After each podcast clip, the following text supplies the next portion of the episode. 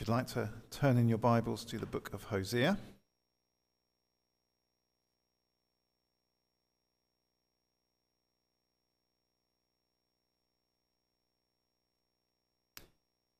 And uh, so we're going to read Hosea chapter 11, and we will read the first nine verses.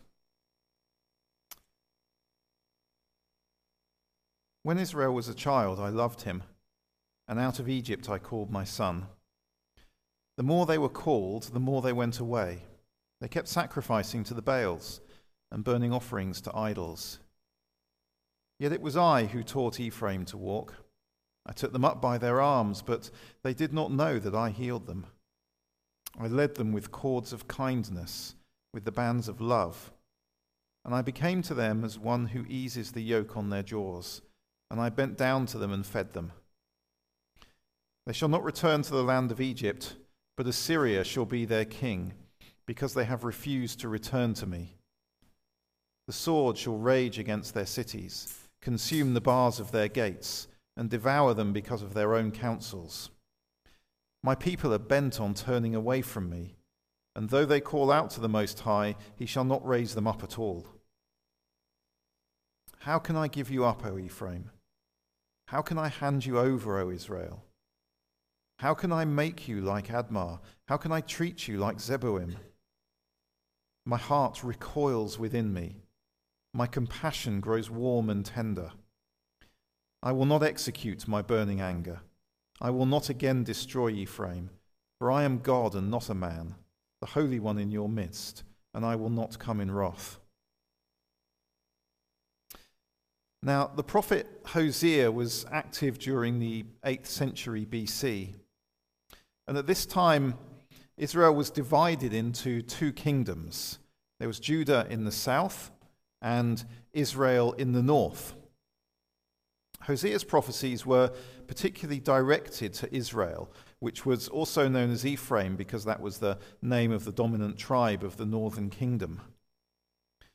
And what was unusual about Hosea's prophetic message is that he wasn't at first sort of just speaking his prophecies.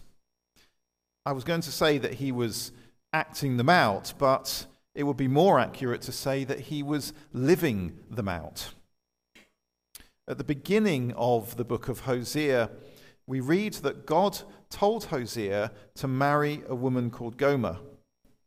But God told Hosea from the outset that Gomer would be an unfaithful wife, that she would commit adultery. Now imagine the, the emotional cost of being obedient to God by marrying somebody you know is going to betray you. This was what Hosea had to do to live out the prophecies that God had. And sure enough, Gomer had at least one affair, and two children were born as a result of her adultery. Eventually, she left Hosea. She left him, went away with another man.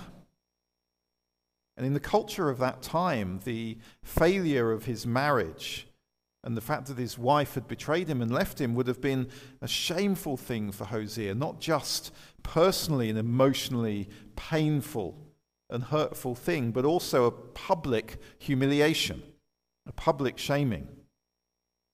But even more shame was to come for him because God then told Hosea to go back to his unfaithful, unrepentant wife and to take her back. And not only that, but by this point, Gomer had been led into a lot of trouble and difficulty. She was some sort of bondservant or slave, so her own sort of fortunes had fallen to the point where she had had to sell herself into some form of slavery, which meant that Hosea had to go and pay money, had to go to the person who owned Gomer and hand over money in order to buy her freedom before he could take her back as his wife. But at this point, Hosea turned to the people who had doubtless been gossiping about all of these scandalous events. Perhaps some had been laughing at his humiliation. Perhaps others had pitied him and felt sorry for him. But he turns to these people and delivered the shocking message that these events that they had so enjoyed watching, like people today poring over the latest scandal in the tabloids, these events were in fact a reenactment of what the people themselves were doing at that very moment. He told them that Gomer represented the nation of Israel, that she represented them. A people who, like her, had betrayed their husband, which is God, and were walking into slavery by pursuing other gods and worshipping idols. And the image of the betrayal of a marriage was used here to describe what happens when people turn away from God to worship idols it's like one party in a marriage making a conscious decision to walk away from the commitment and the promises that they've made to the other party, the other party who still loves them, who's still committed to them, in order to give themselves to somebody else. Now, at first glance, if we were to translate this into today and today's circumstances, at first glance, we might say, well, this is a picture of a nation rejecting God, worshipping idols. It's a picture also of secular Britain today. That Gomer represents all those who are not Christians, all those who have given themselves either to other religions or to the worship of secular idols in our culture. But the sobering truth is that this is not a picture of the non Christian world, it is for today a picture of what can happen to the church. Because what we have here is not a people who are aliens and strangers to God, a people who have never worshipped God, a people who have always rejected God. What we have is a picture of a people who are in a covenant of love with God. They're His people. They identify themselves as his people. But they have chosen to turn away from that covenant and to worship idols. So, one of the messages of the book of Hosea for us is that it is, serves as a warning. It is warning us of where we could go if we do not guard and examine our hearts. It's a warning to us of the temptations that we face. Because why were God's people abandoning him in order to worship idols? Why had Israel gone that way? The principal idol that was worshipped at this time was the idol Baal. And Baal was a fertility god. Baal was thought to be the one who would bring the rain, to make the land fertile, to cause the crops to grow. And in an agricultural economy, that harvest was vital. That harvest, on the most basic level, was the difference between comfort and starvation. But good harvests were more than just the difference between life and death. A good harvest was also the pathway to prosperity through having a surplus that you could sell to start making money. So, this was also the source of prosperity, the source of potential riches. And the choice for the people of Israel was the same as the choice for us. The choice that we face again and again. Do I trust God to provide all I need? Or do I offer my heart to somebody or something else because I think that they will do that?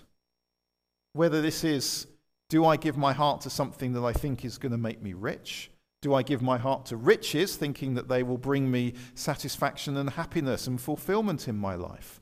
Do I give my heart to, um, to relationships with people? Do I give my heart to sexual promiscuity because I think that is going to bring me happiness and fulfillment?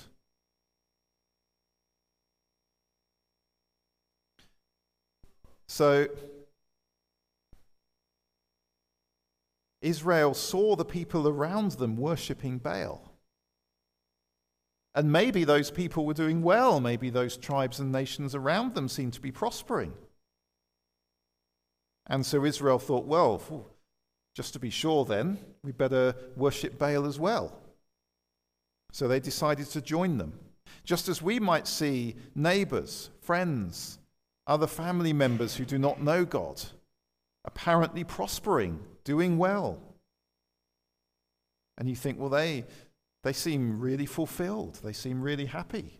They seem very successful. Maybe I should start living the way they live, following their lifestyle. And another factor that was at work was that Israel was surrounded by potentially hostile or actively hostile neighbors. And in particular, at this time, the growing Assyrian Empire off in the east that was advancing and swallowing up other countries, heading in Israel's direction. And so they might have thought that, well, perhaps if we adopt their culture, if we adopt their practices, if we blend in with them, perhaps then they'll think we're all right and they'll leave us alone. And they won't be hostile to us. And so we'll be able to live at peace if we just compromise on these things and live the way that they live. And in the same way, the church is under pressure to conform to the culture around it. We can feel that pressure in our schools, in our workplaces, in our families. And it's the pressure to conform, the pressure to accept the culture that is around us. And it can be easy for the church then to think, well, look, we, we want people to join us. We want people to like us, so they'll want to come into our meetings and be a part of us and worship with us. So perhaps then really we should be compromising a bit more. We should be more like them because if we look like them, then they'll like us. Obviously, we'll, we'll still carry on, we'll, we'll still sing our songs, we'll still have our meetings, we'll still say our prayers, but we'll also adopt and take on the, the, the culture in which we live. And Israel was doing that. They were still offering the sacrifices, going to the festivals, still observing all the practices of the old covenant. But at the same time, they would also be adopting the practices of the cultures around them. And that's what they were doing. So Hosea offers a warning to us not to fall into that temptation in the way that Israel had done. In our passage, God says that the people had become bent on turning away from him. They were doing it repeatedly, again and again. In an earlier chapter, it says that their love for God had become like the morning mist and the morning dew, something that just doesn't last. It's there, but it's very quickly gone. It just evaporates. So we come to chapter 11. Because how does God respond to this? How does he behave towards his people when they turn away from him and worship idols? when their love for him has become as frail as the morning mist? Well, we find the answer at the end of the passage. For I am God and not a man, the Holy One in your midst, and I will come in wrath. But no, God says, I will not come in wrath. I mean, you would expect any sentence that begins, I am the Holy One in your midst, would then go on to say, I will come in wrath. That's what we expect. But God had begun by saying, I am God and not a man. And so often we project our, our human attitudes and behavior onto God, and we assume that He would behave in the way that we would. Or perhaps we assume that He will behave in the way that somebody else has behaved to us when we have offended them. So, in a situation where God has been betrayed and rejected and treated unfairly by people he loves, we expect him to react in a way that maybe we would instinctively react to, to want punishment, to want revenge, to have nothing more to do with the person who has betrayed him. But God says, I will not come in wrath, because I am God and not a man. My heart is different. And indeed, in the previous verse, God has given us an amazing glimpse into his heart. In verse 8, he says, How can I give you up, O Ephraim? How can I hand you over, O Israel? How can I make you like Admah? How can I treat you like Zeboim? My heart recoils within me. My compassion grows warm and tender. And we find those same extraordinary, loving sentiments expressed in other places too. In Jeremiah 31, another book of prophecies written to a people who are in active rebellion to God, a people who have rejected Him. In Jeremiah chapter 31 and verse 20, God says, is Ephraim my dear son? Is he my darling child? For as often as I speak against him, I do remember him still. Therefore, my heart yearns for him. I will surely have mercy on him, declares the Lord. Do you know that God's heart yearns for you? This is the heart of God for his people.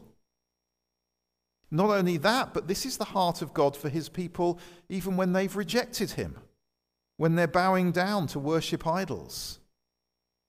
Maybe when we're here worshipping God together, in these situations, perhaps it's easy for us to agree that God would call us his darling child when everything's going well and we're feeling really close to him. But in those times when we've stumbled, when we've gone down the wrong path. Just those times when we've allowed our hearts to grow colder, more distant. Do we believe then that God's compassion for us continues to be warm and tender? That his heart yearns for us. This tender and loving heart of God is embodied in the person of Jesus. Jesus has compassion when he sees the crowds, not because the crowds are tremendously righteous and holy.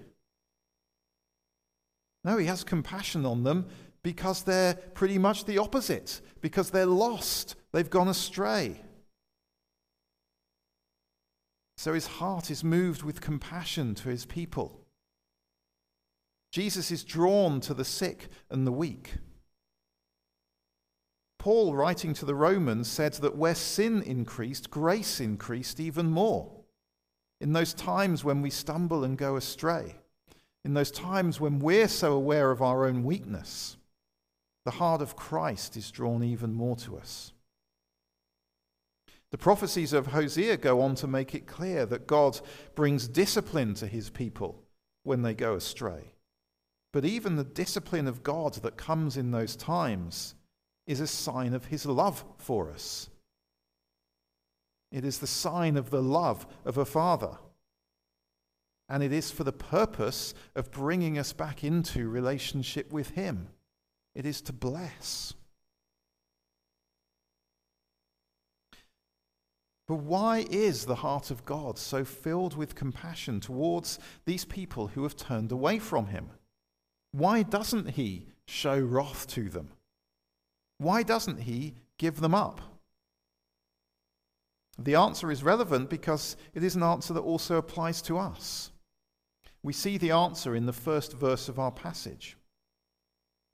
God says, When Israel was a child, I loved him, and out of Egypt I called my son. At the very beginning of the passage, God shows us that Israel are his. They're his child, they're his son. They're his people. And that is why in verse 8 God says, How can I make you like Admah? How can I treat you like Zeboim? Those two places were cities that were destroyed at the same time as Sodom and Gomorrah because of their sin. Well, Israel was sinning too. Israel was no better in their behavior, in the things that they were doing, than these places that God had destroyed. But Israel were his. They were his people. And so God's heart recoiled at the very thought of treating Israel in the same way as those other places. The difference is they're his. A man called Thomas Goodwin was a 17th century preacher and writer. And in one, book, one of his books, he used the law court to illustrate this particular point. He wrote, We see that advocates and attorneys who plead for others, although that they have no share in the estate for which they plead, no title to or interest therein, yet when they have undertaken a client's cause, how diligent they will be to promote and carry it for that their client simply because it is their office and the duty of their place.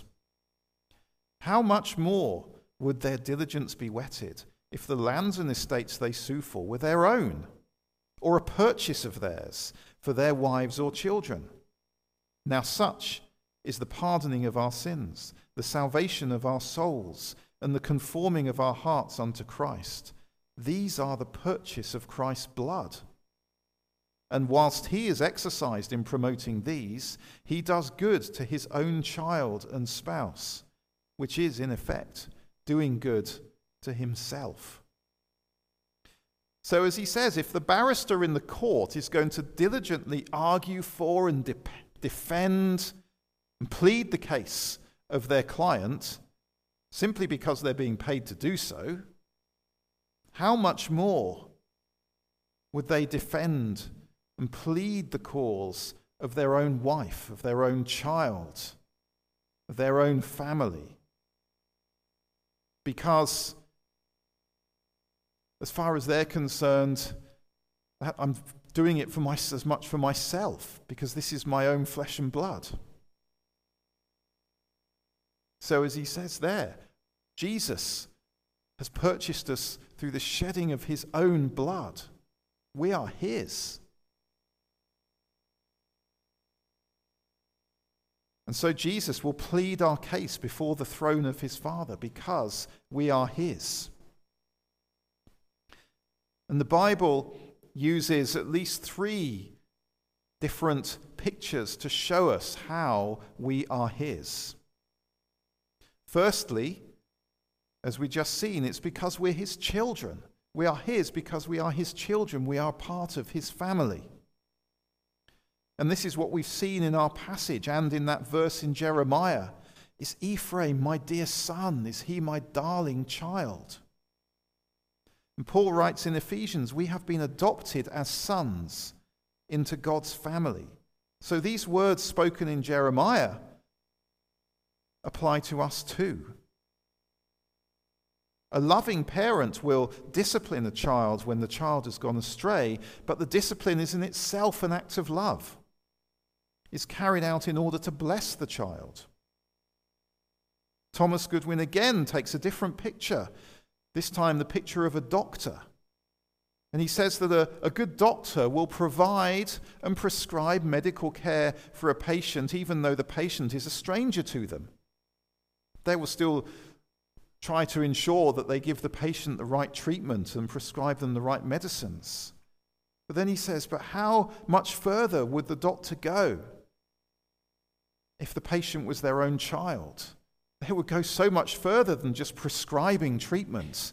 They would be caring for them, nursing them around the clock because they're family, because they are their own flesh and blood. So, flesh and blood takes us to the second picture, then, which is we are his because we are his body. Now, if a part of your body has a disease, you may hate the disease, but you will not hate the body. You will do whatever is needed to remove the disease from the body because you love the body, you care for the body. You want to protect it and take care of it. Sometimes that process might be painful. Physical therapy. Say your leg was injured, you needed physical therapy. Well, that physical therapy might well be painful. But the fact that you're inflicting that pain on your leg does not mean that you hate your leg. No, you're putting it through the pain in order to make it whole again, in order to make it strong again. Sometimes God brings painful discipline to a part of his body. Sometimes painful discipline might come to an area of our lives. But that doesn't mean that God has ceased to love us. It is because he loves his body and wants it to be whole and strong. And thirdly, we are his because we are in Christ. And in two places in the Gospels, God makes audible statements that Jesus is his beloved Son. And we are in Christ. Paul again says that we have been seated with him in heavenly places in Christ. That is our position now. And that means that the same love that God has expressed for Jesus is the love that he expresses for us. Jesus himself makes that point at the end of his life on the earth when he is praying for his disciples and for all the believers. In John chapter 17 and verse 22, Jesus prays that the glory you have given me, I have given to them, that they may be one, even as we are one. I in them and you in me, that they may become perfectly one, so that the world may know that you sent me and loved them even as you loved me. Father, I desire that they also, whom you have given me, may be with me where I am, to see my glory that you have given me because you loved me before the foundation of the world. O righteous Father, even though the world does not know you, I know you, and these know that you have sent me. I made known to them your name, and I will continue to make it known, that the love with which you have loved me may be in them, and I in them. So Jesus is repeatedly making that point that just as he is in the Father, that we are in him, just that the, as the Father has loved him, so that same love will be shown to us, that that same love will be in us. So God can no more cease to love us than to cease to love his own Son.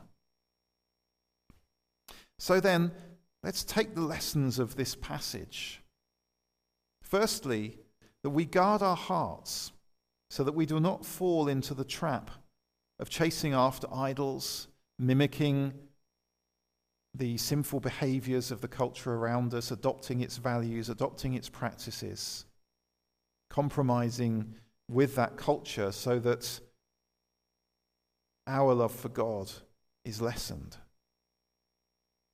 But secondly, to remember that even in those times when we feel we've become distant from God, even in those times when we may feel like we've stumbled, we've gone astray, maybe even in those times when we become conscious of the discipline of God coming upon us, to remember that his love for us has not changed. That it is, it, it is as it is expressed in those passages. That his heart yearns for us, that his compassion is warm and tender. That the love that he has for his son Jesus is the same love that he has for us. That his heart still yearns for us because we are his. So I think it would be good just to finish by singing once again